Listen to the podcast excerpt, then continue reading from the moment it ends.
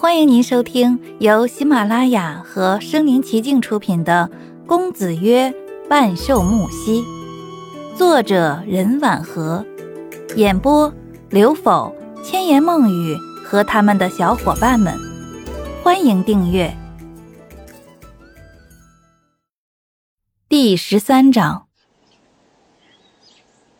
第二天早上，我醒在家里。坐起身来，看到被收拾得一物不剩的家里又恢复了原样。阿妈像往常一样正在做饭。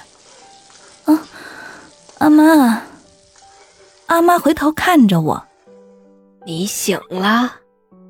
我挠着乱蓬蓬的头发说：“咱们不是收拾好行李去老家吗？怎么又回来了？”暂时回不去了。听说老家那边正在闹疫病，啊，是吗？那是不是说我又可以去上学了？阿妈朝我点点头，把饭端上桌，又在盘子里放了一块热好的白面馒头。我吃着饭问阿妈：“嗯，昨天咱们是不是被人给抓走了呀？”不知道为什么，我的记忆有些混乱，就像零星碎片。让我记不起事情的前因后果。嗯，是个无赖。那我们是怎么脱身的？被另一个无赖给救了。啊，另一个无赖。嗯。阿妈低头收拾着东西，耷拉着眼皮。我想了一下，还是觉得不对劲。人家既然救了我们，那他就是恩人。阿妈为什么说他是无赖呢？嗯，阿妈，就咱们那人在哪住？是不是要谢谢人家？阿妈一副嫌我话多的样子，说：“已经谢过了，你不用担心。”哦，我继续心事重重的吃菜和馒头。我仔细回忆，突然又想问问阿妈恩人长什么样。阿妈突然回头对我说道。你是不是上课快晚了？我一看表，就慌忙放下碗筷，收拾好书包就往学校赶去。今天电车上人格外多，天气也好，阳光斜斜的照进窗内，暖洋洋的。我坐在最后排看着窗外。就在电车拐过那个街角时，我想到了木西先生。那天，他擎着把黑伞，走在薄雾弥散的清晨中，稳健的步伐，孤单的背影，眼角斜风带雨的看向我，我的心就像是被什么东西给猛地戳了一下。不管什么样的街景，只要有他在，就会很美。我的脑袋软软的靠在车窗上，还从未觉得萧条的街景竟是那么美。人的心境变化真是神奇。就在这时，坐在旁边的人边吃油条边对另一个人说：“听说昨天晚上青龙阁发生大事了，就连帮主都被人吊着打。谁有那么大胆子，敢动青龙帮？听说是个有钱的金主，身份很隐秘。那金主带去多少人呢？场面是不是很火爆？听说他一人。”打残了几十人，光送入医院的就有六十多人，还有那些没脸去医院丢人的五福自我疗伤的，小百十人吧。啊，他那么厉害呀？是因为什么事情闹这么凶啊？好像是青龙帮动了他的女人，惹怒了他。那个女人一定很漂亮吧？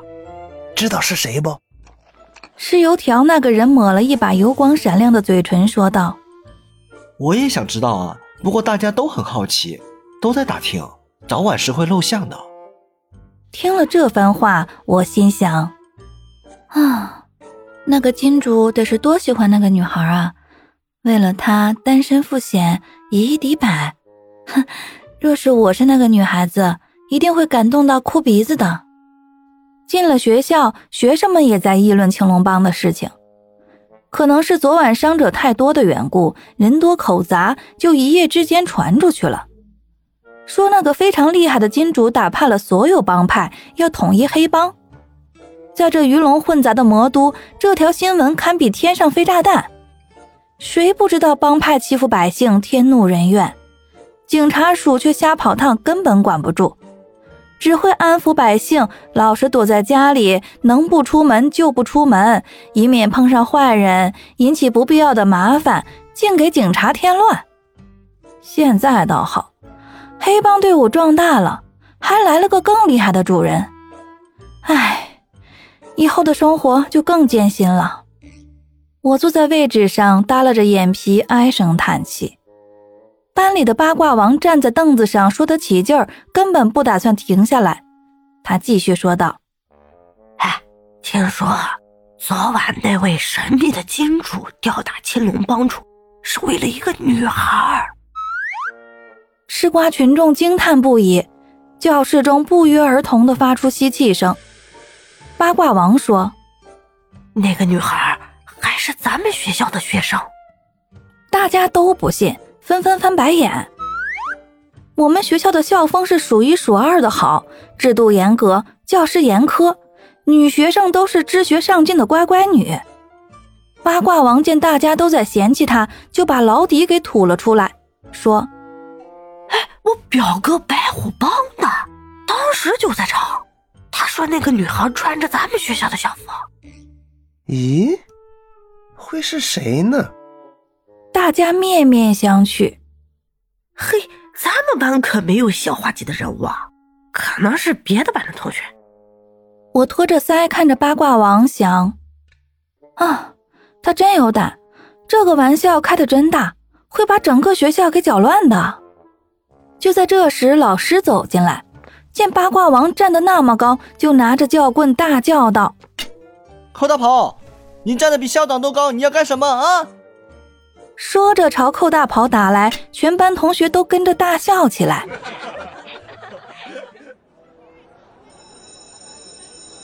下午放学时，我看到了白一之，他推着自行车站在学校对面看着我，我走过去问。白警官，好巧，我专程来找你的。啊，什么事儿？这得慢慢谈。我带你去吃点东西吧，边吃边说。啊，我不去，阿妈不让我接受人家的东西。白一之意外的扬起眉毛。哼，你家教还挺严，那就边走边说吧。我跟上白一之的步伐，和他并肩走在落日下的风中。昨晚是木西先生一个人去救你的吗？啊，你在说什么？你不是又什么都不记得了吧？昨天你被青龙帮主抓走，木西先生去救你，打残了青龙帮一众武夫。我停下步子，震惊的看着白一之，发出不可思议的疑问：啊，不是你，你说什么？